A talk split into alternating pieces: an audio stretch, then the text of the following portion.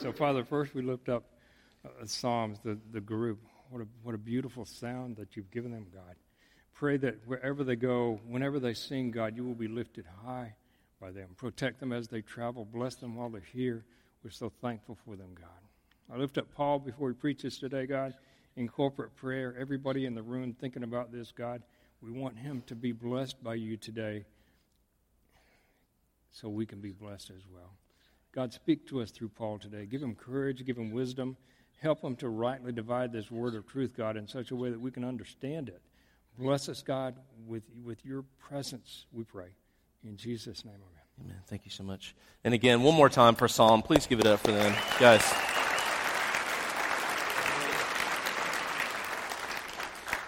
So thankful for y'all. Thank you so much for making the drive, too, especially. So we're in the second sermon on the Sermon on the Mount, in the second, the second part of this. And so if you have your Bible, turn your Bible to Matthew chapter 6. We're going in Matthew 6, 19 through 24. These are probably some very memorable verses that you have memorized over the years, or, or maybe some things that, you know, someone put up on a sign that you read and you go, oh, I remember that, or I, I hear that. Um, but let's jump right in. Matthew 6, starting with verse 19. Don't store up treasures here on earth, where they can be eaten by moths and get rusty where thieves break in and steal. Store your treasures in heaven, where they will never become moth eaten or rusty, and where they will be safe from thieves. Wherever your treasure is, there your heart and thoughts will be also. Your eye is a lamp for your body, and a pure eye lets sunshine into your soul. But an evil eye shuts out the light and plunges you into darkness. If the light that you think you already have, excuse me, that you have is really darkness, how deep that darkness will be. No one can serve two masters, for you will hate one and love the other, or be devoted to one and despise the other. You cannot serve both God and money. So, I think um, this goes without saying, but there are people that you that you know that are all about something, and wherever they are, all about that just permeates everything that they do. You know, it, it's everything. You can't have a conversation with them without this getting brought up. You look at their car, there's a bumper sticker for this on it or whatever. It permeates everything that you do. And um, I'm glad my mom is here this morning. Where's my mom? Where's, my mom's here today. So my, my, mom and her husband Jim are here today. So give them five dollars out of your pocket or something. I'm just kidding. Um, actually, actually, actually, this is one of those times where you just go, you just go, God bless you. I'm so sorry about that, you know, or something. All those my teenage years. Um, but we had, we had a family that my grandparents knew growing up, and they were, they were Horace and Evelyn Holmes. They're dead now, so we can use their names. Uh, but anyway, uh, they had a, they had an orange grove uh, about an hour north of, Orlando, and so we took the train down there to go and stay with them, and then go down to Disney for a little bit. I'm just a wee little lad at this point in time. Well, Horace and Evelyn Holmes, they were all about travel. Am I not? Uh, yes. So see, so you guys are like, are these stories you tell real? Yes, they are real. Horace and Evelyn Holmes also had an affinity for two places in the world, Asia and Africa. And I don't know why, but I remember this because they had scary masks and weird idol things all over their house. So you couldn't go anywhere. You know, you're in their house and you look up and there's this weird mask looking down at you and you're kind of like, this is not good. Until you go to the bathroom. And then there's weird masks watching you in the bathroom. And weird idols looking at you. And I'm like, this is going to be okay. It's, it's all right. I'm just a little kid. I get scared by these things. And then we're like, we have a guest house for you. So they had a guest house. And so I'm like, okay, this is going to be good. I'll go to the guest house. I will escape from these weird, scary things. And I go into this room and there's little idols and like scary looking things and masks and everything just looking at me on my bed. And I was pretty sure one of them was going to get up in the middle of the night and eat me. But what, it didn't matter. Wherever they hit, wherever they were, they were like, we're all about this and we're going to let you know and you're not going to be able to get away from it. What would it look like if that was the way that you and I look like with Christ? That there simply wasn't an area that was in our life that wasn't wallpapered with Christ. That you couldn't, that we didn't talk about it. it. It permeated everything. And so the Sermon on the Mount, again, we're going back. Jesus is not looking for followers. Jesus is looking for disciples. And so what would it mean that the gospel or the presence of Christ was there in every area of your life, especially the area of money and possessions? Especially the area of money and possessions. So if we live out the gospel in every area of our life, what would it look like, especially with money? Now, just to give you a couple kind of like, you know, for one, how many of you would say that we as a church talk about money all the time? Raise your hand. How many of you as a church would say we rarely talk about money? I, I, I agree. So maybe, maybe we need to talk some more. But here we go. Listen to this. Jesus spoke more about money and material wealth than he did about heaven and hell combined. Spoke more about money and material wealth than heaven and hell combined. Secondly, 11 out of the 39 parables in the Bible are about money. Thirdly, would you say that the Bible is a book about verses about prayer? You'd be right. There are 500 verses in the Bible about prayer. However, there are 2,000 verses in the Bible about money. So it should tell us something that money is something that we often don't think about. We don't think about it. And so I would give you this, I would give you this as a parameter, and I'll come back to this again. I have been in ministry in serving in the church. I've been at Corinth for going on 19 years, but prior to that, I had three years to it. So 22 years I have been in ministry. And I have been in ministry where I have had parents dragging their kid in by the ear and they're about to kill him and we intervene and he doesn't die and he lives. I have been where couples are just on the brink and they're fighting. I've been with people and they've lost their jobs. I've been with people and they're working with, struggling with cancer. I've been with people and they have all kind of issues. In 22 years, I have never, not once ever, had anyone walk into my office and say, Pastor, I really struggle with greed. 22 years. There's only seven deadly sins according to the early church fathers, and what was one of them? Greed. Now, wait a minute. 22 years, you're not telling me at least one in seven people would come in with that? No. So, what does that tell us? It tells us that we probably have a problem with it and we don't talk about it. So, I'm, I'm, I'm, we'll get to that a little bit later on. But Jesus would also come in, he would jump in and say, hey, listen, it's not about possessing wealth. Because some of the most godly people in the Bible, like I would lift up Job, one of the most wealthy people that there was. It's not about possessing wealth. It's about do you possess wealth or does wealth possess you? Who is your master? Is the Lord your master is or is what you are trying to build up in your kingdom and money and material things is that your master? So let's look at this text. We'll start if you get your Bibles out, turn your Bibles and hopefully you didn't uh, didn't close it up, but start with verse 19. And so in verse 19 we we see this verb. We see the verb. The verb is to store up. The verb is to store up. And so if you, if you think about this, the verb to store up is a very purposeful verb. It's a very purposeful verb. He is absolutely, Jesus is actually trying to give you a physical representation of something that has super spiritual implications or, or, impacts in your life. And so what he's doing in this is he's saying, listen, when you store up, what I'm telling you is when you store up, you've got to plan, you've got to be purposeful, and you're going to willfully do it. Now, I don't know about y'all. I grew up in a home, and my mom will probably tell you this was her least favorite thing in the world, where my family thought it was important to can vegetables. No one has ever canned vegetables out of their garden by accident. That is a process. People die while canning is going on. Someone might taste a zucchini dead. Zucchini is uh, not of the Lord anyway, but that's a whole different thing. But if, and you then all of a sudden you get on your basement and there's these cans and you've had these cauldrons of boiling water and dipping them in and you're cooking this and you're doing this and there's this pickle juice and all this kind of stuff. And then all of a sudden you go and, and your mom's about to die and she's doing this kind of stuff and you can survive World War III now in your basement. That does not happen by accident. It is very purposeful. And so this idea of storing up for yourselves treasures on earth, it's not something that happens by accident. We purposely do it. But then the next word is treasure. You store up treasures. What are treasures? Treasures are things that give you security or significance. So, men, we understand this. When we turn 12 years old, we begin to notice that there were cars on the road. And maybe it was before that, but you begin to be, oh man, that one's good, that one, that one, that one. And you know, by the time that I was 16 years old, I knew that we were going to get me a Jeep Grand Wagoneer or, or a Jeep Renegade or something with the big tires and you had to have like this ladder rope to get into it and you climb up and everything and you're smushing cars and everything. And then my parents said, no, not only are you not going to get that car, but you're going to drive the family's blue Dodge Aries station wagon. Wah, wah, wah. But why, why did we want it so bad? Because if I could just have that, then I would have significance. And that's what wealth does to us. If I could just have that, then I would have significance. Or it's that if I could just have this, then I would have true security in my life. And so this is what Jesus is, is wrestling against. But then the next part, he gives this qualifier and he says, where moth can destroy, thieves can break in. And so he's asking you a question. It's an implied question. Is your truest treasure devour- devourable? Like, is your truest treasure devourable? I mean, it's kind of like, is your truest treasure a Krispy Kreme donut? Because that can get eaten. Or is it solid?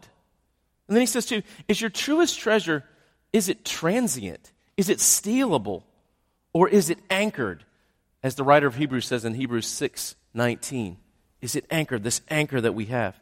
And so it's essentially like, what is your treasure like? Is your treasure like if we had the crown jewels and we brought them here and we put them underneath a glass case and we put them right here in the middle of the room or put out there in the middle of Hickory? We'd all have to kind of stand around it and there'd be armed guards and everybody because it's so, you know, somebody runs right in and grabs it and goes away. Is, is that what your treasure is like? Or is your treasure kind of like the sun? When's the last person you saw guarding the sun? Somebody might take this. Hang on, y'all. No, I mean, it's not, it, it's immovable. We can't do anything to it. And Jesus says, Is that the solidity of your treasure? So keep moving on. Verse 20. And so look, he gives you this contrast. And he contrasts now. And he says, Instead, store up for yourself treasures on earth. And, and for the life of you, you go, What does that mean? How do you do that? First of all, there's just a simple thing. When Jesus Christ died for us on the cross, our treasure is already laid for us up in heaven when we have faith in him. That's our treasure. He is our treasure. Our treasure is going to be eternal life with Him forever. And we get the first fruits of that in the power of the Holy Spirit, and Romans tells us, that lives in our life. He is the down payment. But then if we go on and you look at Galatians chapter 4, and I'm going to refer back to this later on, Galatians chapter 4 reminds us that we're not slaves any longer. Now, when we've accepted Christ as our Lord and Savior, we are children of God, and all of the riches and glory that belong to Christ now belong to us because we're God's children. And so Paul talks about this, Jesus talks about this a lot. If we're God's children, then laying up for yourself riches in heaven simply looks like acting like children of God, which is simply put obedience. Children who are going to get a great inheritance don't go out and rob people, right? They act like children who are wealthy. They act like royalty. We don't act like royalty. We act like we ain't never going to get nothing and the God's not going to take care of us now, so we better go get it now because we need significance and security. But he says, but store up for yourself. That means obey. And obedience is a reward in to itself. So then we get to, we get to uh, verse 21. In verse 21, I, w- I would say, listen, it reminds us that where our treasure is, we're saved by grace. Grace plus nothing. Grace plus nothing. So, Jesus in verse 21, he simply says this. He says, listen, so since you've been given this grace, or we would know this on the other side of the cross and resurrection, who has your loyalty? Who has your loyalty? Because wherever your loyalty is, that's where your heart and your thoughts are. And isn't this, when he says this in verse, 20, in verse 21, isn't this the true essence of infidelity? The true essence of infidelity is you may be physically lying next to someone with your body, but your heart and your mind are with someone else. And then occasionally, your body will go where your heart and mind are to be with that other person and complete the infidelity. And so Jesus is saying, hey, listen, are you with me, but your heart and mind are somewhere else? He's saying, if you're truly with me, then your heart and mind are with me. And you know that I am your treasure, and you know that the treasure lies in heaven, and that's truly what's, what's incredible. So in verse 22, verse 22 seems like this incredible, like, right hand turn. But in verse 22, he's trying to give you, he's trying to give you, okay, how does this happen? How do you become greedy? How do you become a materialist? How do you become a possessive person? How does it happen? It happens because of your eyes. It happens because of how you see the world, how you view the world. And so he talks about this and he says, listen, either your eye, the eye in your body, it enables your body to truly see. You see things for how they really are. This is called reality. You see things for how they, really, how they really are. And it also enables you to find the way, right? Your eye enables you to find the way. But we, we also would say that a pure eye works with the body, and then we switch right over to verse 23. But an evil eye, now what's an evil eye? You know, I don't know about y'all, but I've given the evil eye to some youth in my time. I've got a million of them. I mean, some of them like this, some of them like this, some of them like, and I don't even know. The evil eye, that's not the evil eye. The evil eye is the eye that shuts out God's light and shuts out the light of the truth. And so he says, this evil eye that you would have, it is simply willful blindness to what God commands willful blindness. So this is chosen. This is, we choose who we're going to serve. We choose that we're going to serve money and material possessions. We choose that we're going to serve things. We choose, we, we choose to serve other things that we think give us significance and we think give us security. We choose to serve them and we shut out the light of the gospel and the light of God. That's willful blindness. And so it's this part of it where we go, it is absolutely and completely possible to be surrounded by the glory of the gospel and the light of the truth of Jesus Christ and be completely blind to it. And guess what? When you shut out your eyes to the truth, you begin to think that false lights are what really leads, what really leads to life. There have been some times that I've been in a really dark place and there was a crack underneath a door and I walked to it and it was the true light that led me out. There have been some other times that there was a smoke detector in the room and I walked into a wall because it was not leading me to the way out. If you want to think about this, Think about Finding Nemo. Finding Nemo, there's an incredible thing, part in Finding Nemo where there's an anglerfish. Now, if you don't know what an anglerfish is, in the deepest depths of the ocean, there's this fish that's got a mouth like, I don't even know what. It's like the two crown of thorns of Jesus just coming together like this. And it has a false bioluminescent, like little dingly things that it that holds up right there. And fish are attracted to it, and it's not the real light. And the closer they get to it, there is death. And so we go back to Proverbs. There is a way that seems right to a man, but the end of it leads unto death. That is absolutely talking about false light. And then finally, we get to verse 24. In verse 24, he says, you, No one can serve two masters. And we hate that because we want to go, listen, I don't serve any masters. Yeah, we do. Yeah, we do. We absolutely do. But what is he saying is, is you are literally either a slave of one or the other. And what that means is you can have two employers, but you can't have two owners. This is talking about loyalty. This is talking about devotion. You will love one and you will hate the other. And so these are these points where you and I have talked many times before, and you've heard this sermon before. Do you love the gift or do you love the giver of the gift?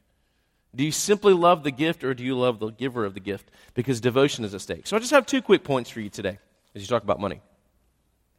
First of all, is this the mirrors in the gym are for you. Some of y'all are tracking with me. The mirrors in the gym are for you. They're for you. When I was at App State and I worked out for the first year that I was there and then never went to the gym again, I'll get over there and I'm curling, you know, my like two pound thing or whatever. But I'm curling and I'm like in the, I'm, like, first of all, I'm giving myself the stare. I don't know why, but I'm like, I'm watching my form and then I'm doing this, I'm doing this, and then, you know, of course, you get, you drink a bunch of water or whatever like that. And I didn't realize that men would position themselves in the gym based on where women were in the gym. Right? Because I didn't realize this. I, am a little bit naive, but I'm in, I'm in there doing this, and then there's another guy. Well, I'll see that the barbells are right here. For some reason, this dude needs to be like way over there to use the barbells. And I'm like, what are you doing that? Then I didn't realize that hot chica number four was in the corner behind him. So he's not only doing this, but he's going, Girl, you see me, don't you? Yeah, I know. You like this. I'm on number 45. You know, the mirrors in the gym aren't for you to look at anybody else, they're for you to look at you. But this text absolutely is the part where you need to look at you in this text. Verse 24, look at the you in it. No one can serve two masters for you. He doesn't say for he, for they. He says for you. For you will hate one and love the other, or be devoted to one and despise the other. And there's this implied question that we go back to again, and I talk about my 22 years in ministry. No one has ever come to me and said, I struggle with greed or materialism. You know why that is? Because everybody has someone richer and more extravagant than they are. Everyone. You can be doing, you can be rolling down with a like, you know, you're making it rain down 127 out the window of your car. And people are like, you do not understand money. You are such a materialist. You'd be like, y'all don't even know about my friend John. He does it with diamonds. I'm not even, I'm not even, what are you talking about? We all, everyone has someone that does it. But the mirrors in the gym are not for them. The mirrors in the gym are for you. He's saying, in this text, he doesn't say, hey, listen, go out and compare yourself to everyone and then come back. You know why? Because it's absolutely possible to either be poor or wealthy and be consumed by wealth. You're poor and you're consumed because if I just had it, I would be significant. You're wealthy and you have it and go, if I can just keep it, I will have security. That's how that works. So the, the hallmarks are generosity. The hallmarks are simply to, are simply to live with your wallet, and this is the, the, the absolute, just, just kind of like the illustration of to go, God, I'm holding this in an open hand before you.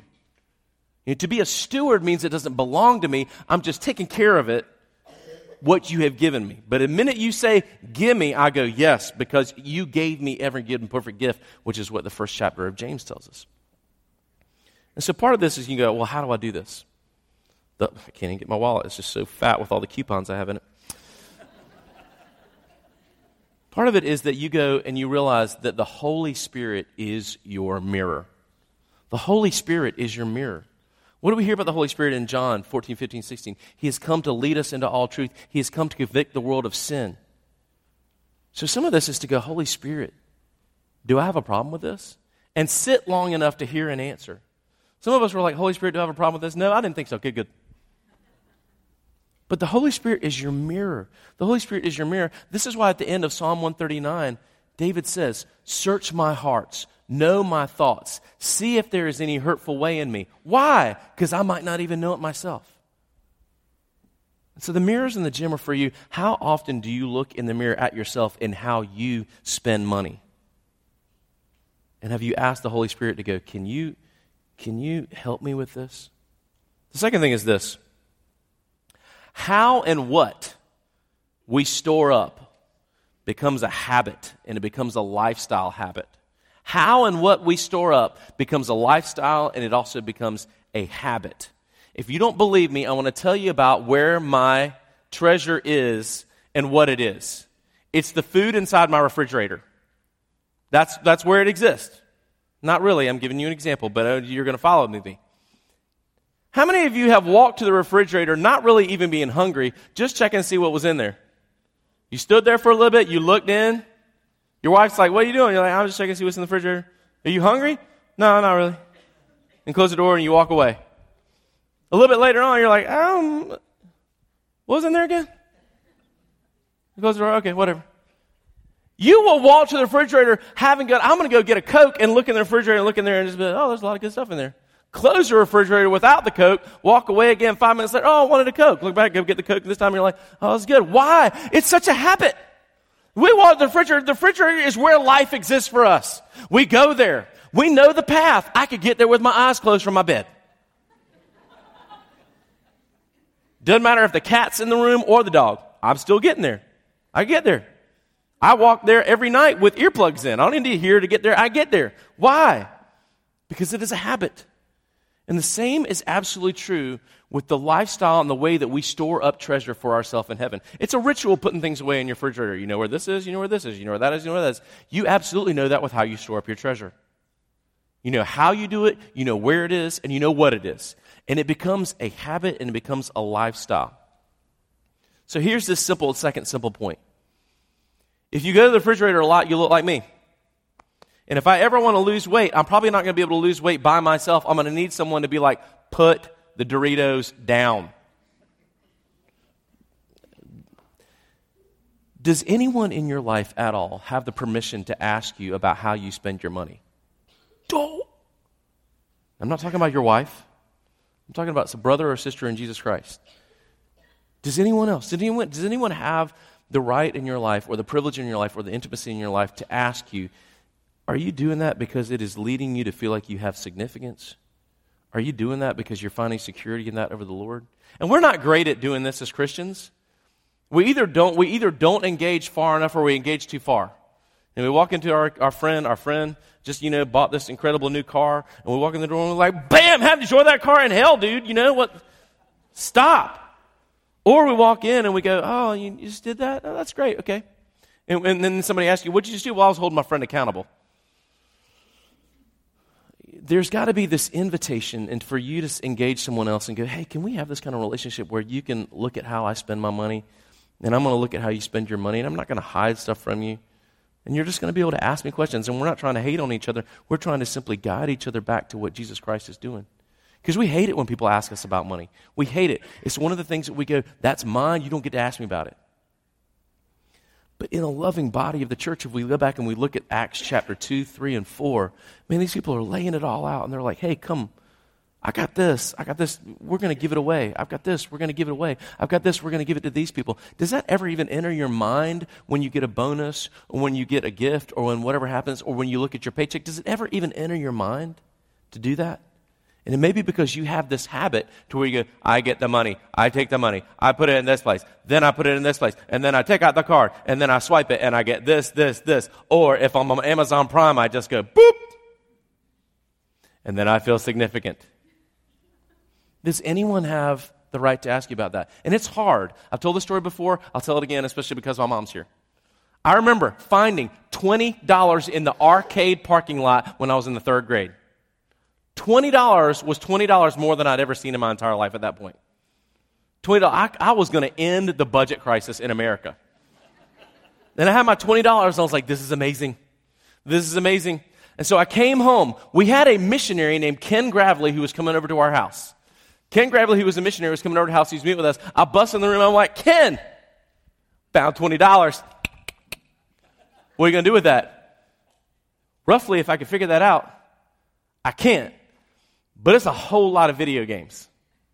To which Ken said, You really should tithe that.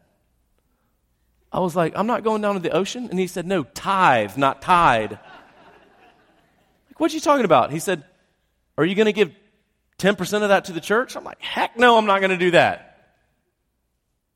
10%? 10%? That's eight games of Miss Pac Man. And he spoke to me and he talked to me about this. And I thought, oh the, oh, the gall of this person telling me what to do with my money. But I needed that. I needed someone to come in and say, hey, hey, this is not yours, it belongs to the Lord. And the last thing is simply this, and we'll end on this part. You get to choose kind of whether you're a child or whether you're a slave. Galatians chapter 4 talks about this. And we who have been sanctified by the work of Jesus Christ, not our own, on the cross, all of the riches belonging to Christ now belong to us. Paul tells us right there in Galatians chapter 4. It all belongs to us. And when we act like children of God, we go, Lord God, everything you've given me, it's, it's yours. It belongs to you. I'm your child. You're my father. I don't have to wonder whether you're good. You proved that you were good once and for all by giving me your son, and you given me the Holy Spirit, and you given me forgiveness, and you given me mercy, and you just gave me that breath right there. I didn't manufacture it for myself. You have given me all of this. And I'm going to choose to act like your child and trust and know that my significance and my security is not found in anywhere else. Or you can choose to be a slave. And if you're a slave, you're a slave to a something where it's a life with a bucket with a hole in it. Always working to fill it up, always working. Worried of where your bucket spills out. Hey, listen up. We all have a bucket when it comes to money with, our, with a hole in the bottom of it. Nobody has a coffin with a U haul attached to it. We don't get to take it with us. And sometimes with a hole in our bucket, we go absolutely to the place that needs what we have, and we stand there for a little while, and our bucket gets drained out. And we go, Praise the Lord. And we do that by two ways not looking at wealthy people with disdain, wishing we had it, and not looking with poor people with absolute just, oh. But we go, We're all created in the image of God, and God has given us every good and perfect gift. And the first and foremost is His Son, who is my truest treasure.